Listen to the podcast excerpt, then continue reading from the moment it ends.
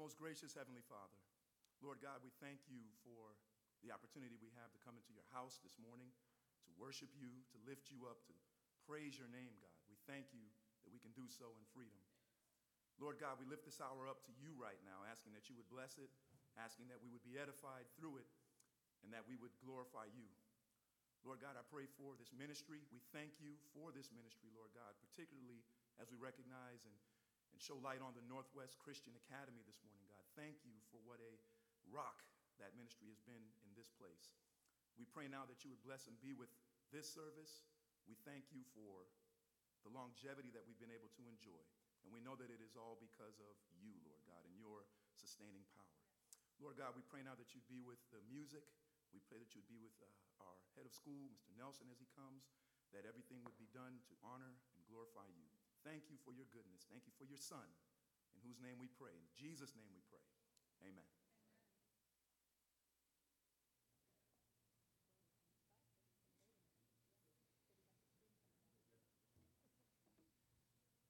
Good morning, church. We're getting set here as our screen comes down. We welcome you to NCA Day at Northwest Baptist Church.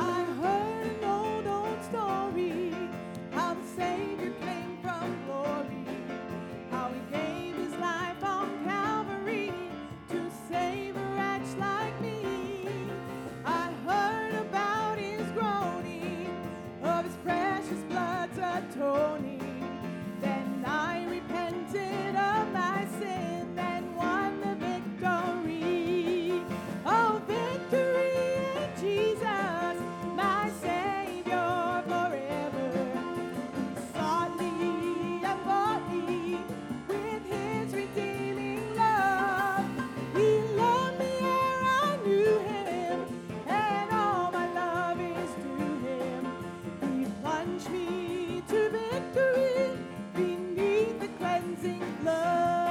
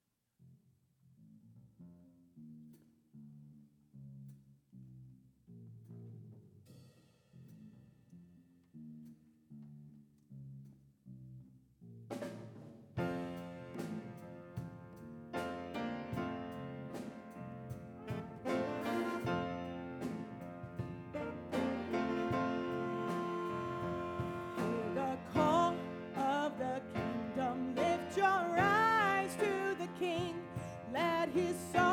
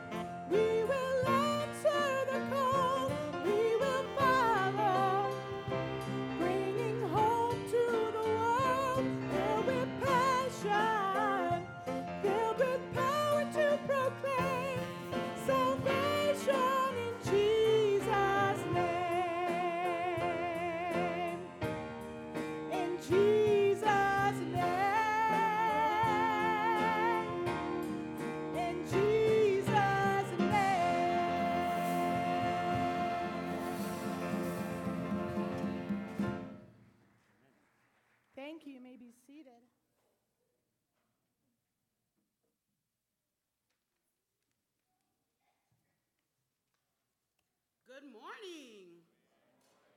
Come on, this is the day that the Lord has made. Good morning. All right, that's what I like to hear. I want to welcome you to the Northwest Baptist Church. This is our NCA Day, Northwest Christian Academy. So we also have some visitors from our school, and I also want to welcome you as well. We've got a couple of things coming out. If you are a visitor, we do have connect cards in the seats. Please fill those out. We want to reach out to you. If you don't have a home church, we definitely want to get connected with you. So please fill those out. You can put them in the offertory plates. Um, if you want to join us, we have a couple of fundraisers been, been fundraising for Costa Rica. So on Tuesday, March 21st, we have our Chick-fil-A night. We invite you to take the flyers up there, invite your friends, your family, the neighborhood, everybody. Come have some dinner. Wednesday nights, we're having our Bible studies. Dinner starts at 5:30. Um, come in, have some dinner. Also stay for our Bible study. The pastor's doing a series, um, the Christian History Made Easy. So definitely come in and check that out. Teenagers, we got something for you. Be a rhino with Dave. And also for our students, our younger elementary students, um, we've got hands-on worship. So there's something for everyone. On Saturdays, we got our men's ministry, so come on out, March 25th. Um, men come in, you know, God calls you to be a leader, so this is your opportunity. Come join in fellowship with other men. Um, fish fries is something that is starting on our Fridays that are going to be up and coming. It's fish fry and bingo. Come eat some good food, play some good games. Hear Dave yell out bingo every now and then. Easter Sunday is coming up. This, if there isn't any opportunity for you to invite someone to church Easter Sunday, help have them come and hear the gospel of what the Lord has done. So Easter Sunday, we have 9 a.m. breakfast. I mean, tempt them with free food. Breakfast in the morning, 9 a.m. 9:30, we have opportunities for our kids. They're going to be in Sunday school. They have an egg extravaganza for them.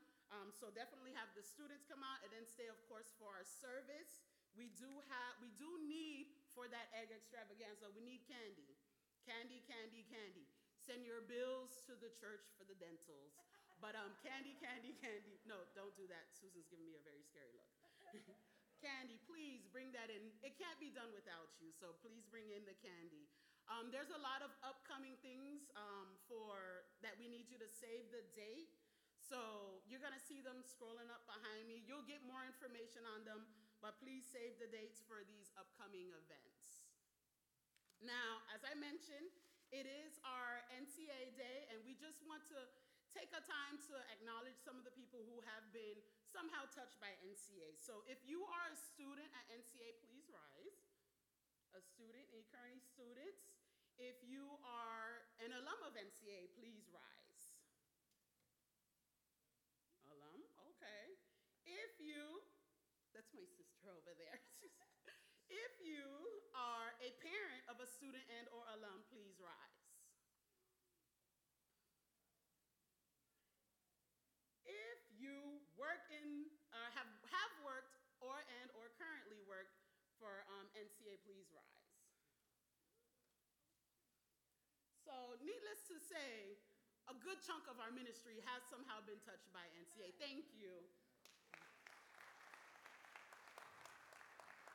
So on note, it is our registration time. Please invite someone to come and give us a call. Um, we do, we know this ministry, this school ministry is a big part of our church ministry, and um, we need your help. So please, once again, continue to invite people to both our church and school. Thank you.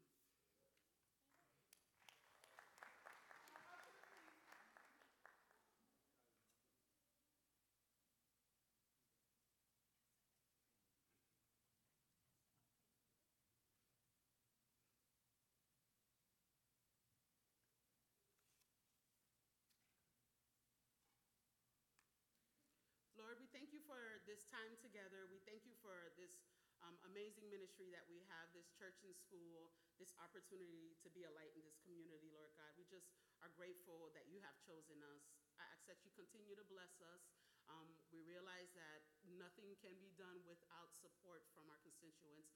Um, during this time, Lord God, make you touch everyone, Lord God, and just um, ask them to give from their hearts, Lord God. I thank you for this opportunity. Um, bless our message. In Jesus, I pray. Amen.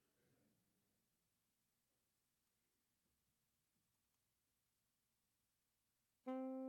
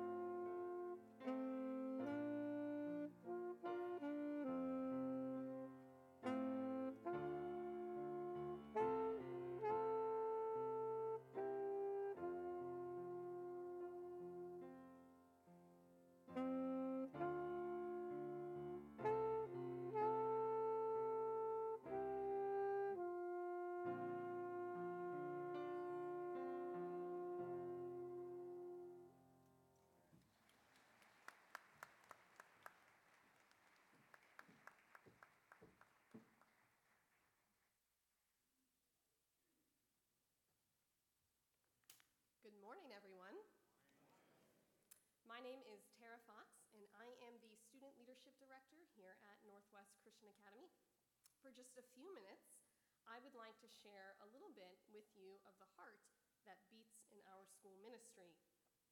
I know my beginning story might be familiar to some of you, so please just bear with me.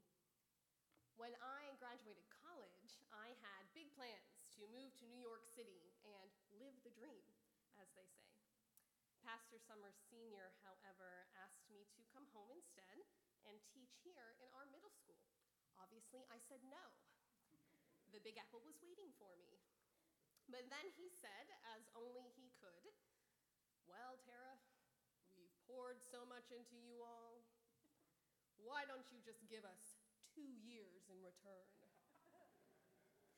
I mean, when you put it like that, he was a hard man to say no to.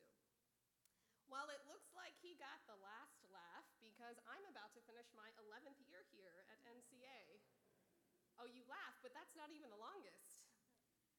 Mrs. Davis, Mrs. Price, Mrs. Howell, Erica, UCAT, Jerry, I could go on, Kathleen, naming the people who have committed their lives to our school ministry. But the point of me sharing that anecdote is this people do not stay in a place unless it is a place worth staying for. Because at the end of the day, our faculty and staff know what really matters. Yes, reading, writing, and arithmetic, and all that other stuff in between are very important. And we work very hard to give our students every opportunity to excel in their learnings. But when all is said and done, all of that stuff, grades and GPAs, all of it is temporal. And like everything else man made around us, it will fade like the flowers in the field. What really matters is whether or not our eyes are fixed on Jesus, the author and perfecter of our faith. That is what will count for eternity. And if our eyes are fixed on Jesus, then we can begin to understand the weight of Mark 10:45, the kind of unofficial verse of our program. This verse tells us that the Son of Man did not come to be served, but to serve, and to give his life as a ransom for many. Wow. What great love the Father has lavished on us that we should be called the children of God. And as we begin to understand that, how can we not respond in kind? Which brings me to our student leader model, our expected student outcomes here at NCA. These core values are the heart of what we teach and what we hope our students walk away with when they cross that graduation stage. Values they would want to exemplify because of what God has done for them. Here they are, in brief Christian witness, to pursue personal holiness, to love God and neighbor, to demonstrate the attributes of the fruit of the Spirit, to be forgiving and compassionate and merciful.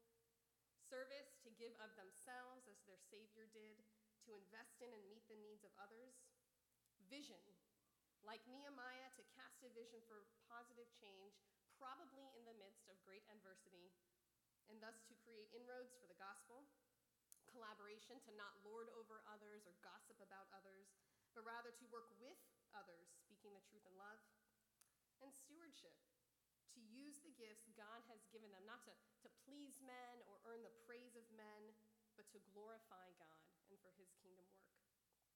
So I mentioned earlier that this is my 11th year here, and that seems like a long time, believe me. But the truth is, our faculty and staff may not and probably will not be here forever. But that's okay. Because the success of God's work does not rest on the backs of one or two or 15 or 20 people. He doesn't need any of us behind those classroom or office doors. Because if it is His work, He will sustain it. And He will sustain it through His means, His church, His beautiful church. This is a place worth staying for. And I hope that you will consider praying for and supporting our school ministry and I mean this when I say this truly precious gift that God has given to this community, to our students and their families, and to all of us.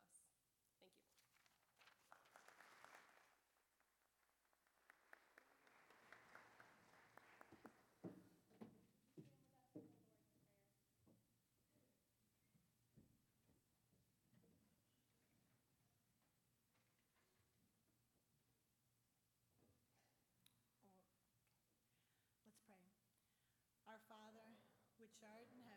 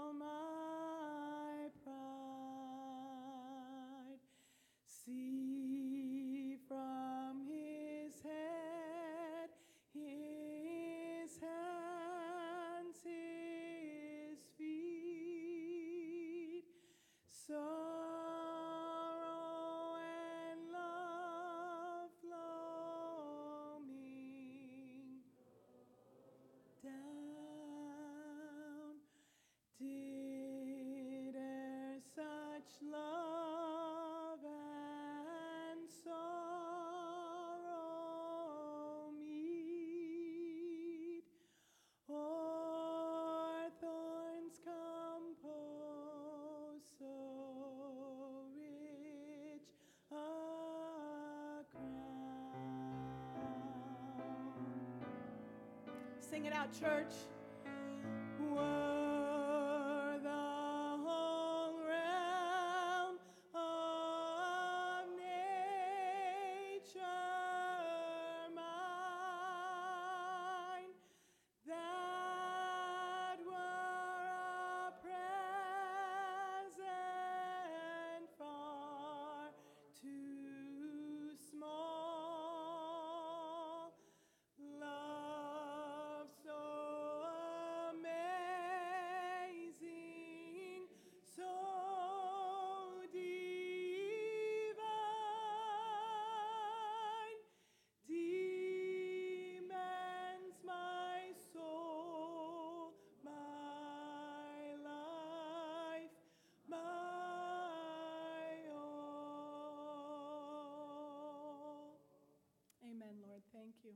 You may be seated.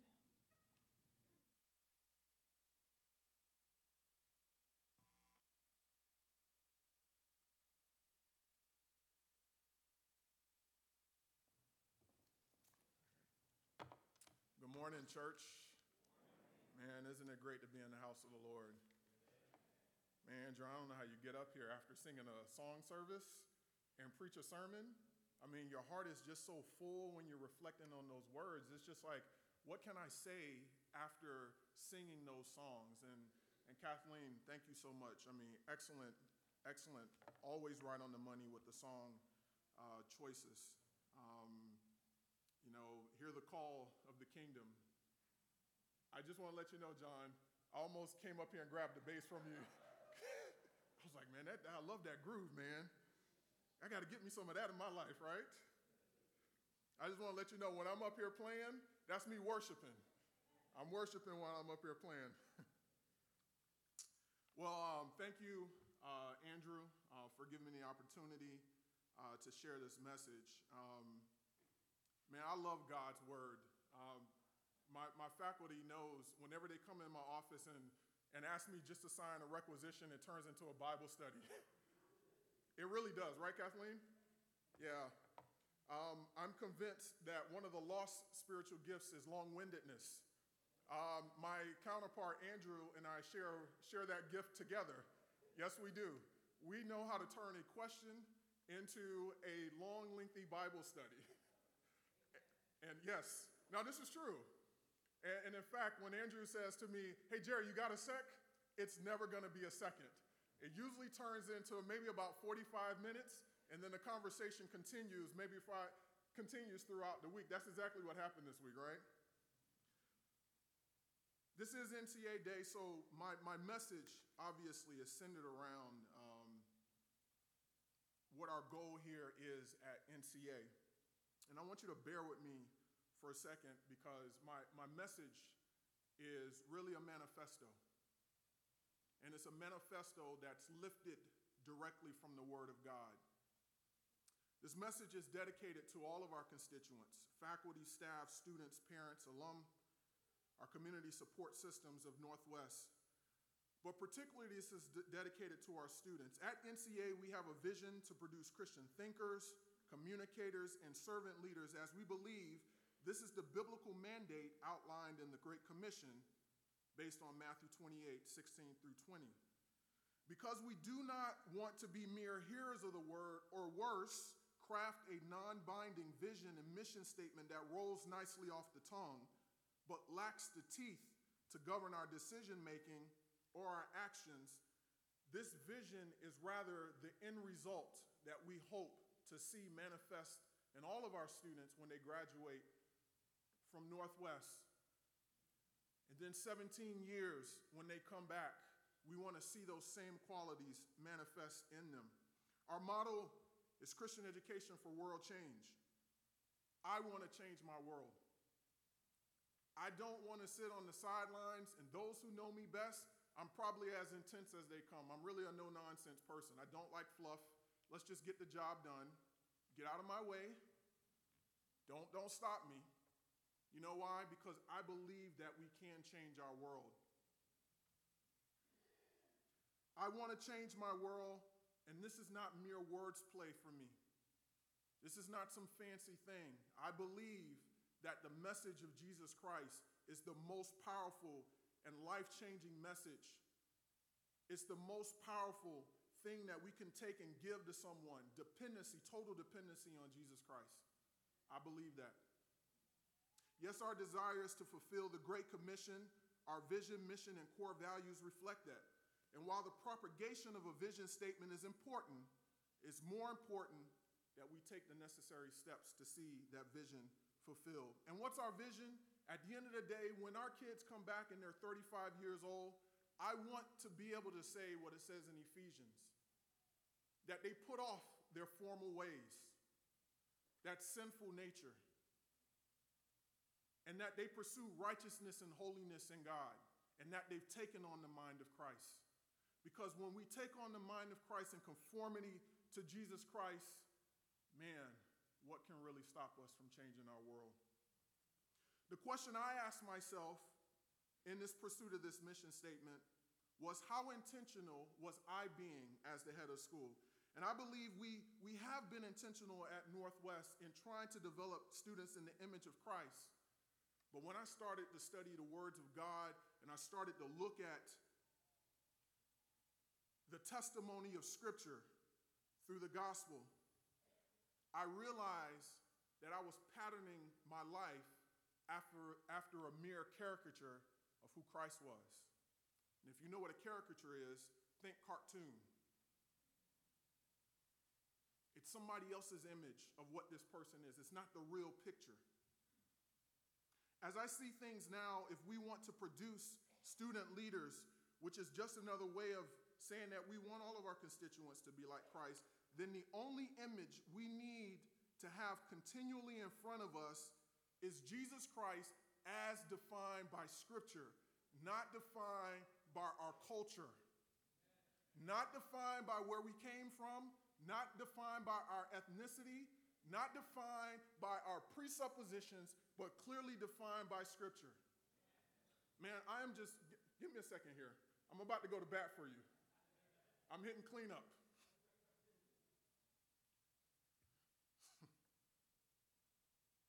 I want to ask you a couple of questions. Just, just reflect with me here for a second.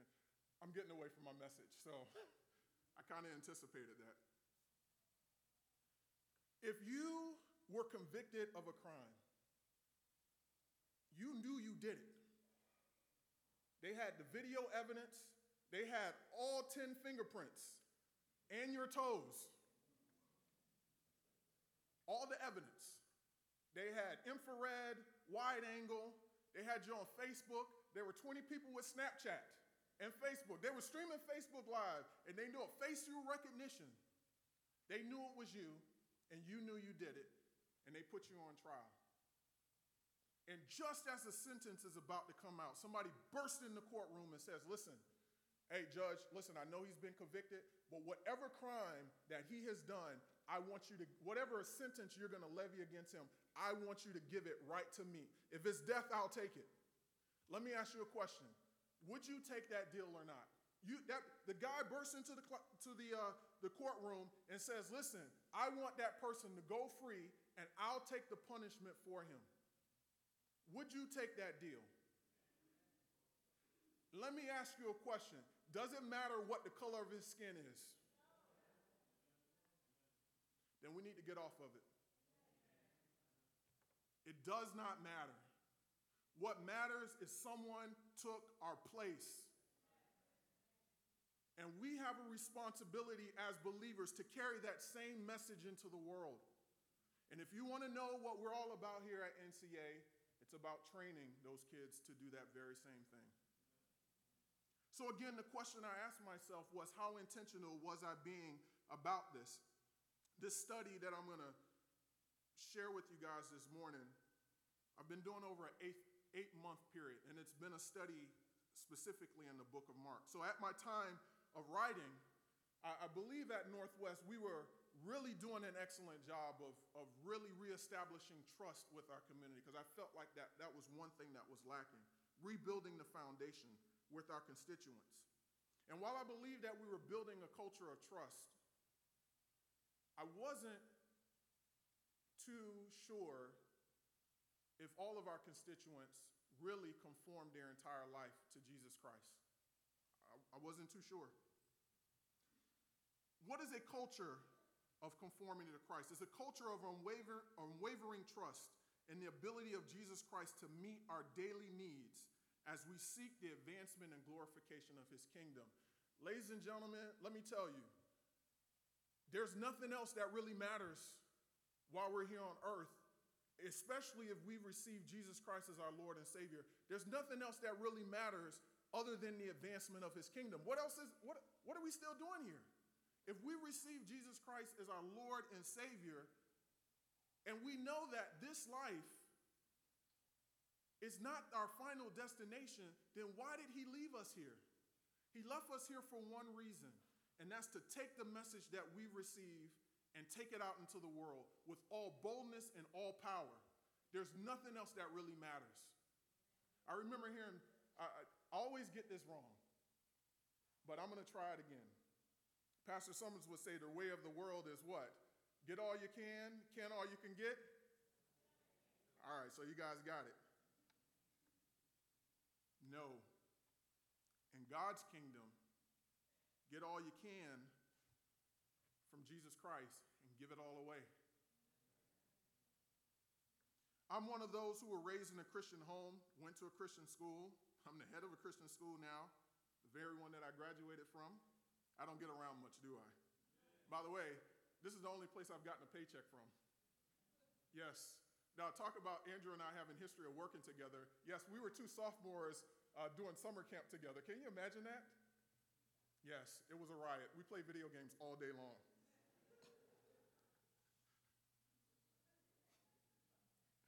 However, I realize that I've had many great mentors and examples over the years who have led me to the well of the living water. I've sipped, tasted, maybe even washed my face in it. I know the goodness of the living water, but not until recently I bathed in it.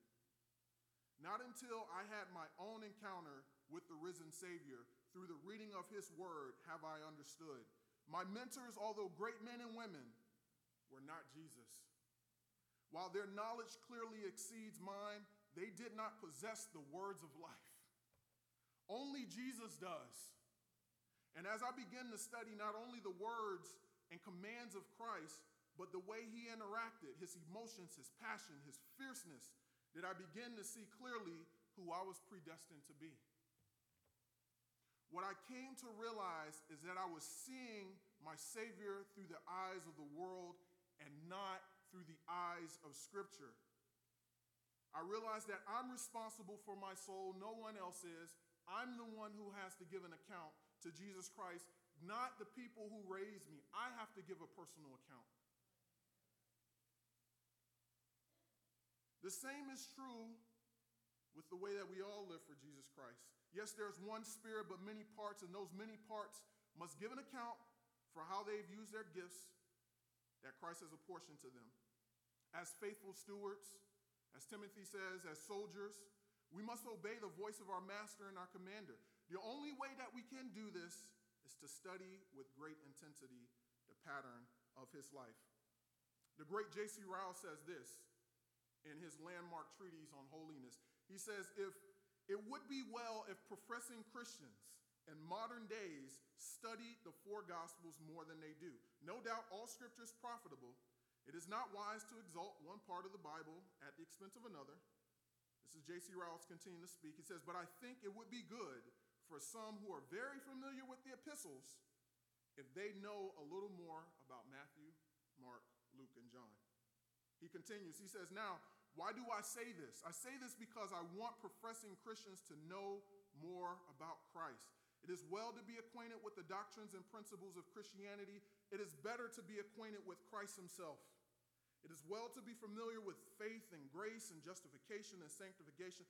They all matter pertaining to the king, but it's far better to be familiar with Jesus himself, to see the king's own face and to behold his beauty. This is one secret of eminent holiness. He that would be conformed to Christ's image and become a Christ like man must be constantly studying Christ himself. End quote. So, what's my point? I believe the missing link to Northwest Christian Academy, and for the most part, and, and just to let you know, our, our mission statement is that we support the local church. That's our mission statement. So for Northwest, when Northwest Christian does its job effectively, it strengthens the church. It does. Guess what? I'm a graduate of Northwest. Andrew's a graduate of Northwest. We have several other graduates of Northwest. I consider it a privilege to be at the forefront of being able to strengthen the church. When Northwest does its job, the entire church is strengthened. I want Northwest and all of its constituents, students, teachers, alum, community, stakeholders, to conform their life to Jesus Christ. Because when we do that, that's when we really experience that resurrection power. Do we not believe that we can change our environment? I do. And so today I want to present seven, what I believe, foundational stones of what it means to be a servant leader. Seven foundational stones. Number one, we want to recognize Christ's authority. Number two, we have to follow him and answer the call. Number three, we have to leave behind our agendas. Number four, become a servant. Number five, embrace the difficulty of servanthood. Number six, seek greatness through service. And number seven, train new servants. So I want us to think of these as, as foundational stones, one set on top of another and the foundation stone being foundation number one. And this is the recognition of Christ's authority. Or if you're into logic, think of it as a syllogism, right? One statement is based on the statement that came before it. So, our first foundational stone, if we are to be these world changers, is number one, we have to recognize Christ's authority. I want us to think for a moment about the Great Commission, Matthew 28 16 through 20. It's sandwiched between two amazing statements. The Bible says Jesus Christ, after he had, after he had risen, he stayed on the earth. We know this based on the testimony of Acts. He was on the earth for 40 days. He had appeared to the disciples for three times. Uh, Paul tells us in Corinthians that he appeared to uh, 500 people at one time. He leads them out to the Mount of Olives and he delivers this commission that we call the Great Commission. And what does he say? His, the first words out of his mouth is what? All power and authority has been given to me. That's what Christ says. And then he says that, he says what? Therefore, go now. That's that foundational stone right there. Christ has all authority. Let me break it down for you. It simply means that whatever Christ has commanded you to do, he's given you, he's already given you the power to do it. All you got to do is step out on faith and do it. The key verse here is Mark 2:10. He says, "But I want you to know that the Son of Man has authority on earth to forgive sins." I want you to think about that. But back to my, my verse. Great Commission. He says, Therefore, go, make disciples. That's the primary verb there. He says, how do you make disciples? You baptize them in the name of the Father and the Son and the Holy Spirit. We observed that ordinance this morning. Teaching them to observe everything I have commanded. That's why our school exists. And what does he say? While you're going out doing what I've asked you to do, going with that power, I am never going to leave you nor forsake you. Jesus is saying, I'm not promising that everything's going to be great. I'm not promising that you're going to get rich that you're going to be healthy and you're going to be thin. He says, But I'm promising you that when you go in the power that I've given you, that I am never going to leave you. Do we believe that this morning? My question for you is who is this Jesus Christ and why should we follow him? Jesus taught with authority and he demonstrated this authority in the power he displayed over sickness. He displayed power over nature. He displayed power over demonic forces and he displayed power over death. Is that not the Jesus that we serve? How did he display power over sickness? There is nothing, and I, and I love Mark's presentation. Mark does an excellent job of, of selecting exactly what needs to be. Mark, I like Mark. You know, Mark, Mark got his information, we believe, from Peter. And Peter was no nonsense, no fluff. But when you look at Mark's presentation of Jesus' power, I, I think this is amazing. Just kind of bear with me for a moment. Mark records that Jesus Christ had power over the common illness, right? Remember when he healed, I believe it was Peter's mother? Fever. A fever. Jesus has power over that. Jesus has power over skin disease, leprosy. Jesus has power over our legs and feet. Did he not heal a crippled man? Jesus has power over the illnesses of our hands. He healed a man with a shriveled hand. Jesus has power over any internal illnesses, those chronic illnesses that we have. How do I know that? He healed a woman who was bleeding for 12 years. The Bible, what does the Bible tell us about this woman? She had spent all of her money, went to many doctors, and they couldn't figure out exactly what happened. And she was so desperate that she, was, she pushed up against the crowd. She's like, I got to get to this guy who I've heard has power. And what does the scriptures tell us? Touch the cloak and she was immediately healed. And, and I love what, how it's recorded. Jesus immediately felt the power go from him. Jesus has power over speech and hearing. Did he not heal, heal the, the deaf person and the mute person? Did he not? He has power over the eyes. He healed the blind. He healed, according to Mark, he healed two blind, blind people. Skin, legs and feet, hands, internal chronic illnesses, common illnesses, eyes. Jesus Christ has power over sickness and disease. Jesus Christ has power over nature and natural forces. Did not Jesus calm the sea? Jesus can feed us when we need it, right? When we think that we don't have any food or nothing's left, guess what? Jesus has the power to turn a little bit into a lot. He fed 5,000 he fed 4,000. And I love the exchange. I, I, I man, I, I'm just telling you, Jesus is my hero. I'm just letting you guys know that. I know that sounds corny, and that's probably not something that we'll put on a shirt, but I'm serious. I love Jesus. I, I, I, love the way he interacted with the disciples. I mean, this is one of my favorite stories. You know? I mean, and, and let me tell the story really quickly. I, I love it. You know, Jesus is sitting with the disciples, and Jesus, the disciples come to Jesus and like, man, these people have been following you all day. They're really hungry. And then here's what Jesus says. He's like, well, why don't you feed them? And then one of the disciples was like, uh, Jesus, you know that would take like half a year's wages? Half a year's wages? And I'm sure at that point in time, Jesus rolled his eyes and was just like, really, man? Didn't you see what I just did before? What Jesus was trying to teach them is listen, I demonstrated my power to you before. I just walked on water. And I'm telling you to feed them. I'm giving you a command. Go and do it. But we see in that moment that the, the disciples just, they just didn't get it. Jesus Christ walked on water and he withered the fig tree.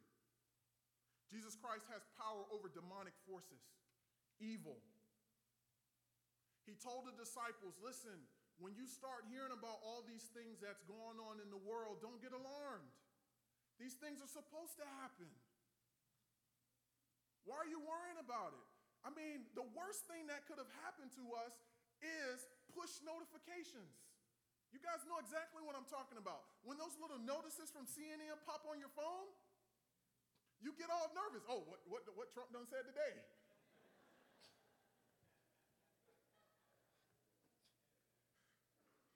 We get all nervous. Yeah, the world's coming to an end. I got to pick on my mom for a moment. My mom watches the Weather Channel. That's like the only channel that's on in the house. And my mom, every, every morning I go, every, every Wednesday I go over there, I mean, you see like all the floods and the destruction and all of that stuff. It's just like, just, just so much that, I mean, blizzards hitting, you got mudslides all over the place, people not getting fed. Man, thank God Jesus told us not to worry about all that stuff, right? The earth is moaning and groaning. It's a sign of the end times, but we should not worry because Jesus Christ has power over that as well. So if you see evil in the world, don't be alarmed. But let me tell you the greatest thing that can dispel the darkness of evil is the light of Jesus Christ. And you know what? We used to sing a song here, and in fact, we had like a little uh, band ensemble when Mrs. Summers would play with us. We, our, our, this little light of mine, I'm gonna let it shine, right? When you go into your workplace and you hide your light under a bushel, don't be mad when evil persists in that environment. Don't complain about it. Oh, this, this is a bad environment. What? Listen, what are you doing about it? What are you doing to make that environment better? We retreat so much. Don't complain about how America is when we got a when we got a church. I mean, when I now I live very close, like a mile and a half. I pass 15 churches on my way. I live on 151st. I pass 15 churches on 7th Avenue alone. On 22nd Avenue, there's 200 churches between 151st, and not all of them are labeled. It's true. And you know, you know what's interesting? You want to talk about the light of Christ? I know we live in a free country. There's a church right here on this, this end, liquor store on the other. And everywhere in between, you got, you got some, some dirty magazine shop. So uh, are we being alive? We can't complain about it. What are we doing about it? Number two. Well, no, nope, not number two. Go back. He has power over death. Boy, let me tell you. Let me ask you guys a question. Can any of you raise yourself from the dead? Do you really know what's on the other side? I'm gonna be honest with you. Now, I'm, i know many of you might say, "Well, yeah, I know, I know with 100% certainty that I'm gonna." Listen, none of us knows with 100% certainty what's gonna exactly happen when we got when we die. That's why we use the word hope. And that hope is based off of evidence.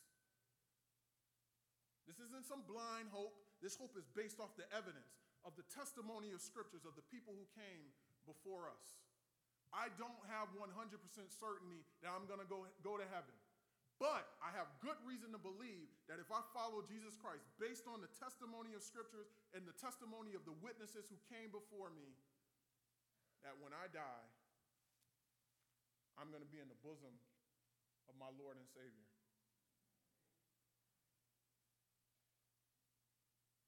And it's because Jesus Christ demonstrated power over death. I mean, it's, it's the one thing that we can't reverse. We can't stop it. You know, no matter how much money we might spend on the doctor's doctor note, no matter how much cardboard we eat, right? No matter how much we juice, no matter how much we go to LA Fitness, right, John? We can't reverse this cycle. We can't. So then what? We need an internal, eternal cure. and Jesus Christ demonstrated power over death in his resurrection. Number two, we have to follow him and we have to answer the call. then he called the crowd to him along with his disciples and said, Whoever wants to be my disciple must deny themselves and take up their cross and follow me. So remember what I said? This is like a, a one big argument, one big syllogism, a, foundation, a stone built on top of another. If you want access to that same power that I just spoke of, guess what? There are conditions. And here's the conditions you have to follow him. And he says, Follow me. That's the primary command. And he says, Here are the conditions. If you're going to follow me, if you want access to the power that I have, here's what you got to do. Number one, you got to deny yourself. That means it ain't all about you anymore. What does Paul tell us? He's like, You were a slave of righteousness. Excuse me, and you were a slave of sin, but now you're what? You're a slave of righteousness. You're a bond servant. It doesn't stop. You served sin at one time, but guess what? Now you serve Christ. I love the parable that, that's told, I believe it's in Luke, where it says, Well, if, if a master calls someone to bring me a bowl, this is Jerry Nelson's interpretation. If a master calls someone to bring a bowl of soup, the master doesn't say to the servant, Man, thank you, man, for bringing that bowl of soup, man. You know, man, you did such an awesome job. I love the form and the style in which you brought that soup to me. I mean, you exercise great balance. No, that's the servant's job. Why does the master need to say thank you for doing exactly what you're supposed to do? No. If we want access to the power, then we have to serve Christ. Number one, we have to deny ourselves. And then number two, we have to take up our cross. And this is a willing giving. What does the scriptures tell us about Jesus? Jesus laid down his life willingly, he was not forced. He did it for our sake. And we have to do that on a day to day basis. We've got to get out of this mode of looking for validation every time we do a good work. This is not a competition of who can do the most good works. We are obligated, direct obligation from our Lord Savior Jesus Christ. Nobody owes you anything. We owe Christ everything, don't we? I'm so, I'm getting on my soapbox. I'm so sick and tired of the complaining, man. I'm, I'm, I'm so tired of it. Take, take, your, take your ailments to Jesus Christ. Take your concerns directly to Jesus Christ. But you know what? There's a whole lot of work to be done. Stop complaining about your schedule and why you can't do something. And when somebody comes and asks you to do something, why you can't do it and making a million excuses, it got to get done. We have to deny ourselves, take up our cross, killing those inclinations every single day. So, my question to you is do we want access to the power that Jesus Christ possesses? Number three, we have to leave our agendas behind. Whoever does God's will is my brother and my sister and my mother. This is another example where I love Jesus Christ. Somebody says something to Jesus and he just goes totally off script, right? So let me give you the context behind this, this verse. Jesus is teaching, right? And someone comes and says, Jesus, your family is outside. Jesus doesn't even acknowledge what the person said. And he turns this into a teaching moment and he says, Listen, whoever does the will of my Father is my, my brother, my sister, and my mother. What's Jesus' whole point? Oh boy, I'm about to get up in your back pocket now. I might need an escort out here. Jesus is more concerned about spiritual kinship than your natural kinship.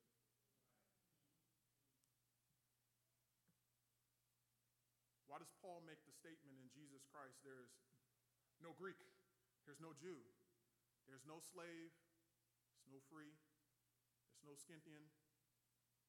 Uh, why, why does he make that, that statement? And before I complete that thought, remember what Jesus said to the Pharisees that really angered them? Right? Jesus says to the Pharisees, He's like, You think your father is Abraham. He's like, Your father is the devil. And why was he saying that? Because the, the, the check this out, the Pharisees tied their lineage to culture. Ooh. I might need an escort here. But Jesus says, You're more concerned about your natural relationships. I'm concerned about your spiritual relationships. And spiritual relationships take priority over cultural, ethnicity, where you came from relationships. Does it not? Is that not what's in the Bible? Then we got to get off. Yes, I'm about to say it. We've got to get off this whole thing of whether Jesus was black or not. Jesus was a Jew. And in fact, he was Asian. You guys know that, right? That's Asia Minor? That was Occidental. No, you guys didn't get that one either. Sorry. Sorry, Occidental is, is a, not accidental, but Occidental is another way of describing people of Asian descent. I'll move on. yeah, dry humor only works with people. It is. Sorry, stop. Anyways, no, it's true. Listen, as a Christian, my tie is directly to Jesus Christ, directly to Him. That's where I draw my strength from. That's what the scriptures teach. And he even says here in Mark 10 29, says, No one who has left home or brother or sister or mother or father or children or field for me and the gospel will fail to receive a hundred times as much in this present age homes, brothers, sisters, mothers, children, and fields, along with persecution, and in the age to come eternal life. Let me explain that verse to you real quick. It's this simple Christ is commanding you to leave behind the old self, the things that the world consider to be strong ties. That's why he says to the rich young ruler, Go and sell your possessions. That's why he says to the person who says, Hey, I need to go and bury my father, he says, Let the dead bury the dead. Why does he say all of that? He says, Listen, when you come to me and you deny all of that, I'm going to give you millions of brothers and sisters and mothers and cousins. I'm going to give it to you. If your relationships with your with your, your natural mother and father are not great at home, when you come to me and you deny yourself and you receive what I have, I'm going to give you a church full of mothers and sisters and brothers. That's the gospel, is it not? Let me tell you what I know here. I got a million, listen, a million mothers. I'm, I'm doing the Pastor Summers, just inflating the numbers, right? Listen, how, how many brothers and sisters do I have here?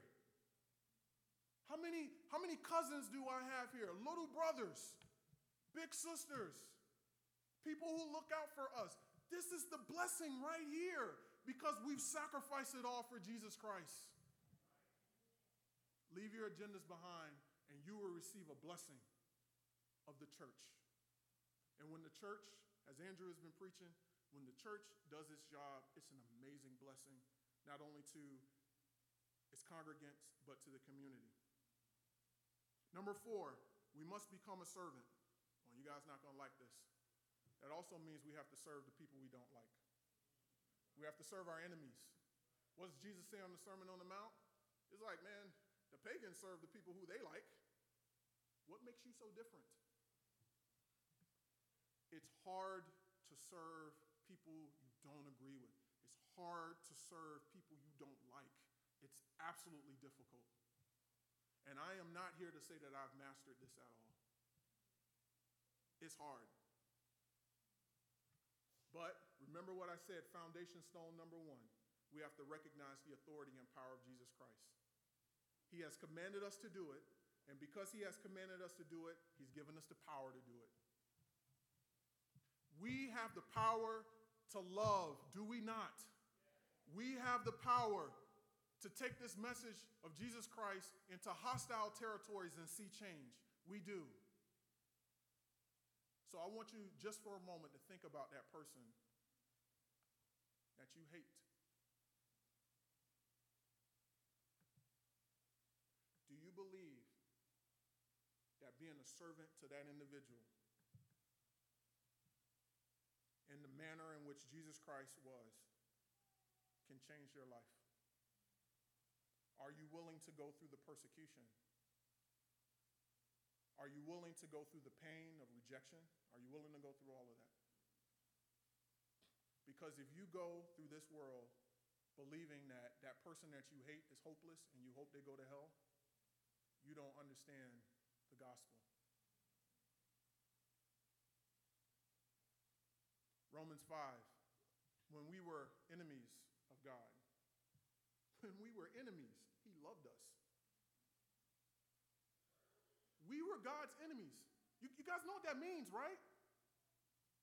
Nothing to do with us. Do you, do you love, naturally love an enemy? No. You, you, you want them put as far, you want them put like in the core of the earth, not six feet under. You want them in the core of the earth, bring them back down, kick them out in space, and rocket them to the sun, burn them up again, bring them back, and put them back in the core of the earth again. But let me tell you, when we learn to serve those people we don't like, that's when we really understand and we take on the mind of Christ. Number five, we have to embrace the difficulty of servanthood. He says, You must be on your guard. You will be handed over to local councils and flogged in the synagogues on account of me.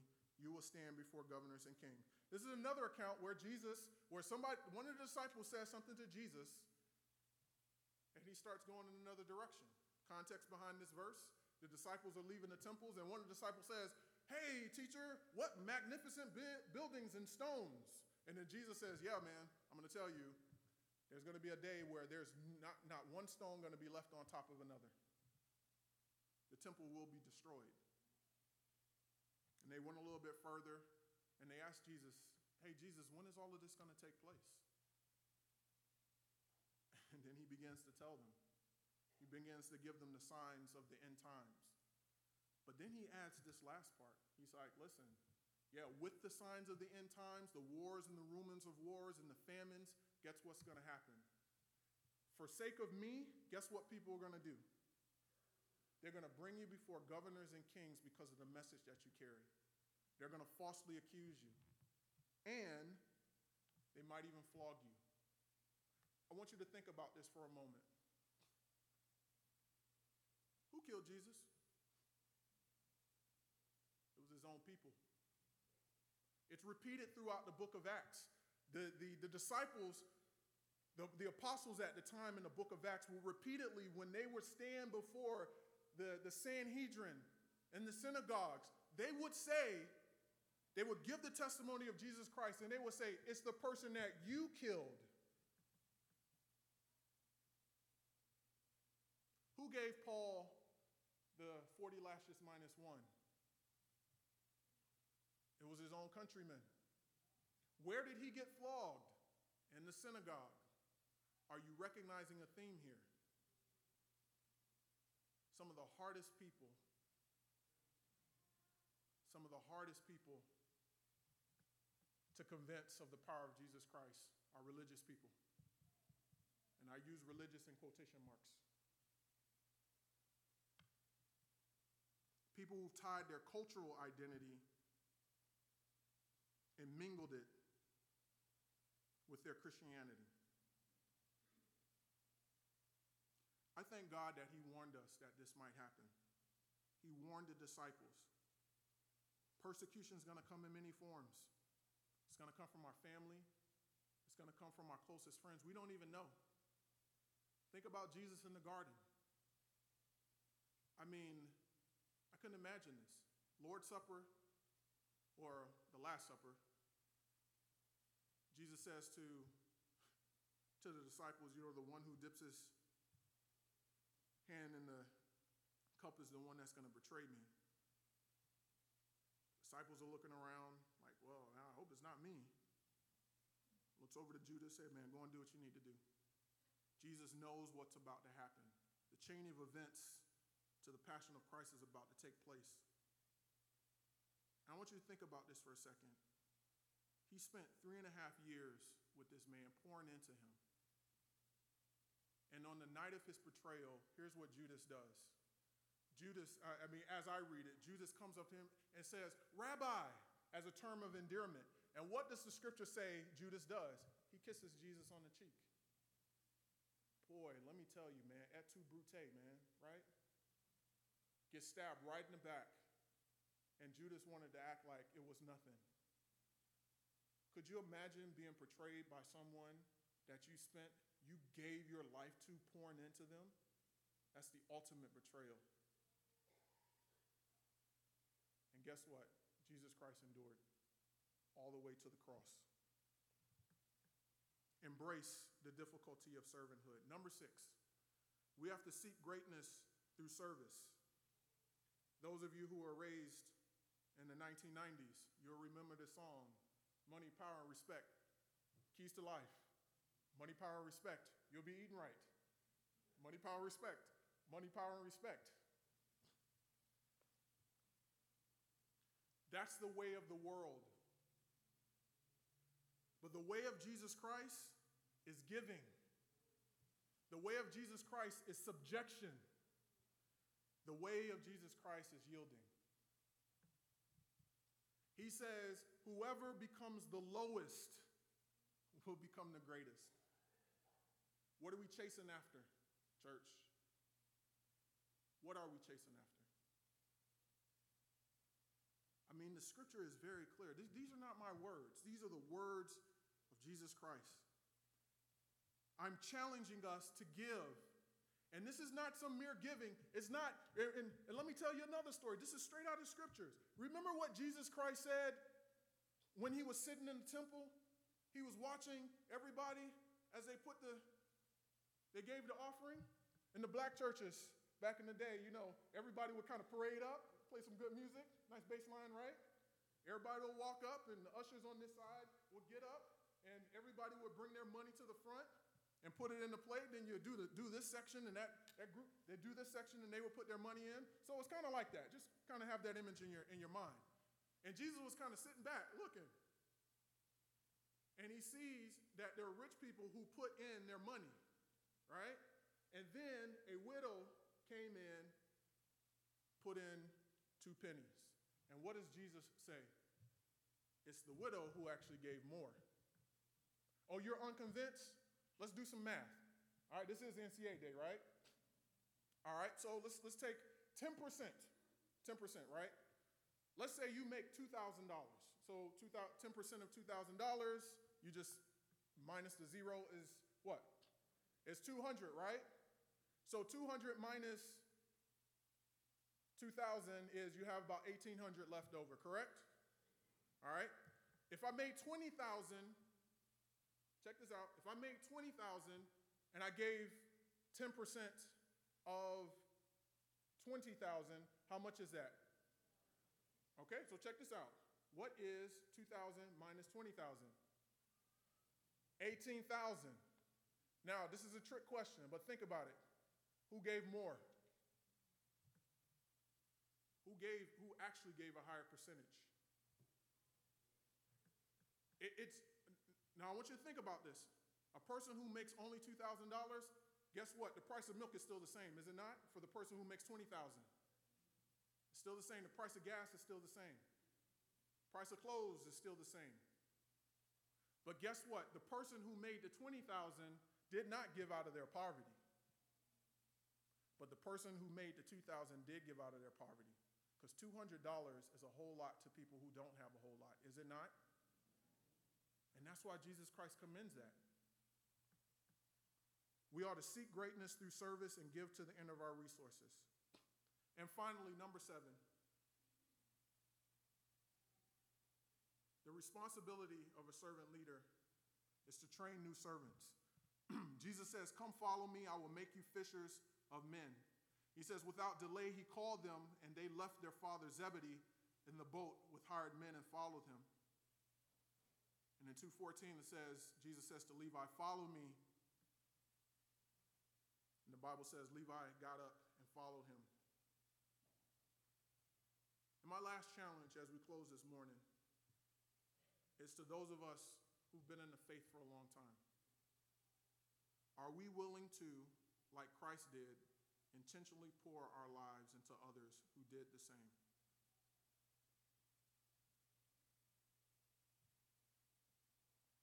I believe it's Timothy. I believe it is. He gives a command, or Paul gives a command to Timothy. He says, What? Young, older women, train the younger women. Men, do your part, train the younger men. How else is this message going to be translated? And this isn't some casual thing. No, we have to pour our lives into other people. And if you need any example of what, it, what happens when one person pours their life into other people, all I ask you to do right now, and I say this in all humility look at who's leading your ministry now.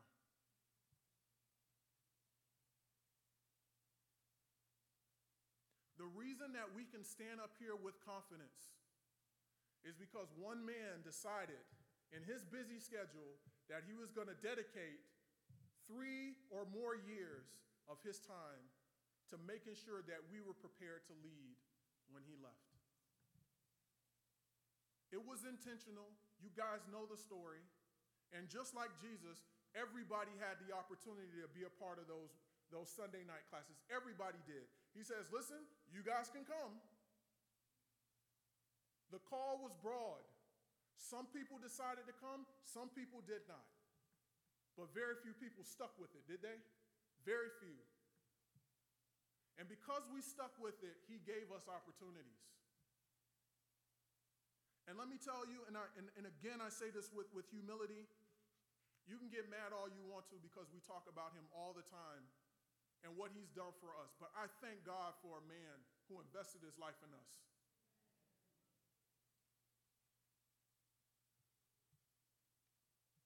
And church, if, we, if, we're, if we're upset about what's going on in our world, you do your part too. It doesn't have to be everybody, but find somebody. Pour into them.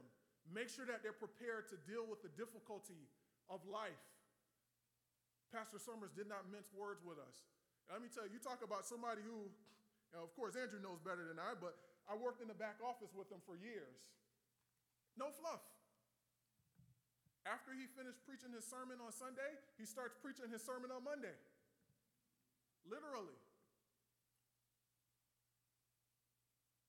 But let me tell you, as a wet behind the ears 23 year old,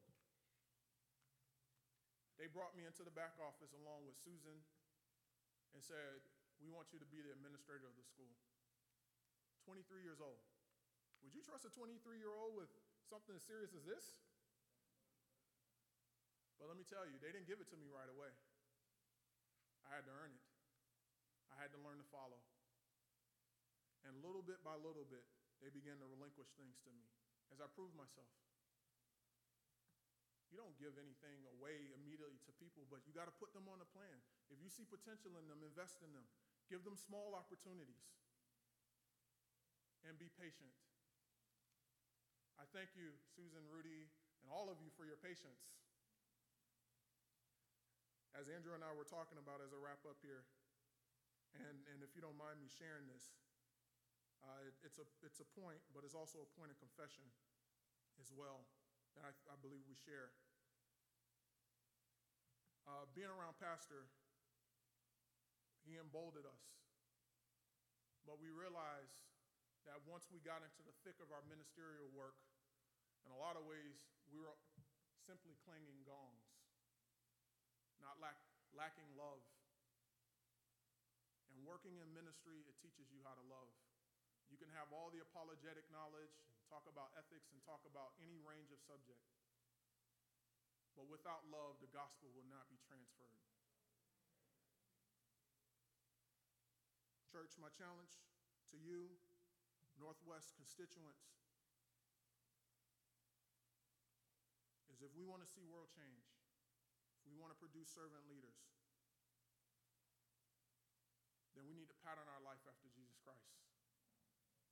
Recognize his authority, answer the call, follow him subject our own agendas, become a servant, embrace the difficulty of servanthood,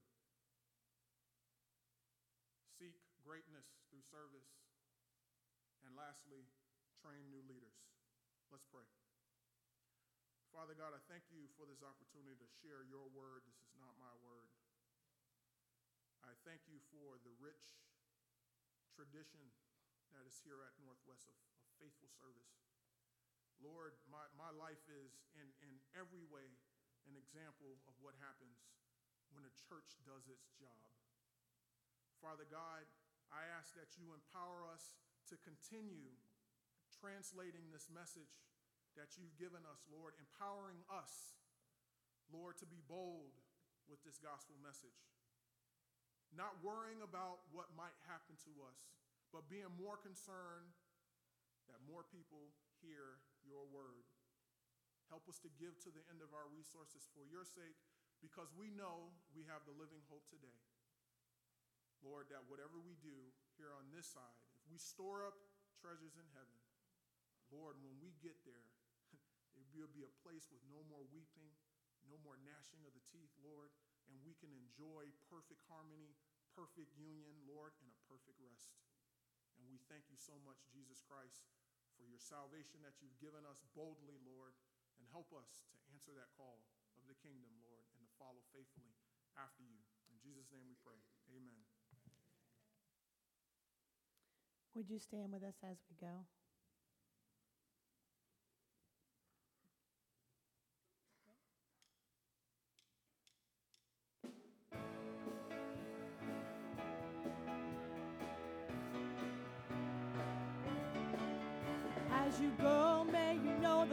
Christ, how deep and long, how far and wide. As you leave, may you seek to win the prize and find his death to be your life. May you go in the love of your Father God. May you go in the grace of Christ. May you go in the power of the Spirit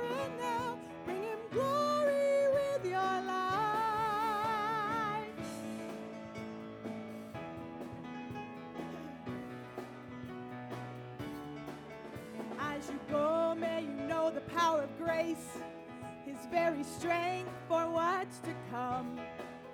As you leave, may you feel his mighty hand guiding your steps in the race you run. May you go in the love of your Father God. May you go in the grace of Christ. May you go in the power of the Spirit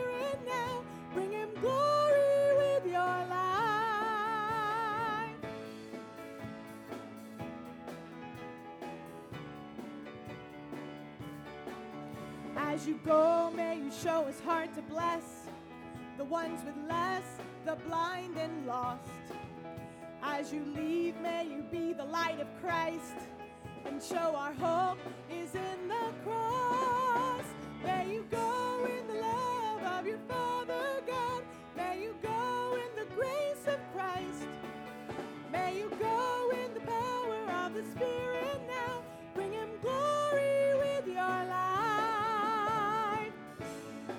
chapter 1, verse 24 through 25 says this Now to him who is able to keep you from stumbling and to present you blameless before the presence of his glory with great joy, to the only God, our Savior, through Jesus Christ our Lord, be glory, majesty, dominion, and authority before all time, now and forevermore. Amen. Let's sing that chorus. May you go in the love of your Father God. May you go in the grace of Christ. May you go in the power of the Spirit now. Bring him glory with your life.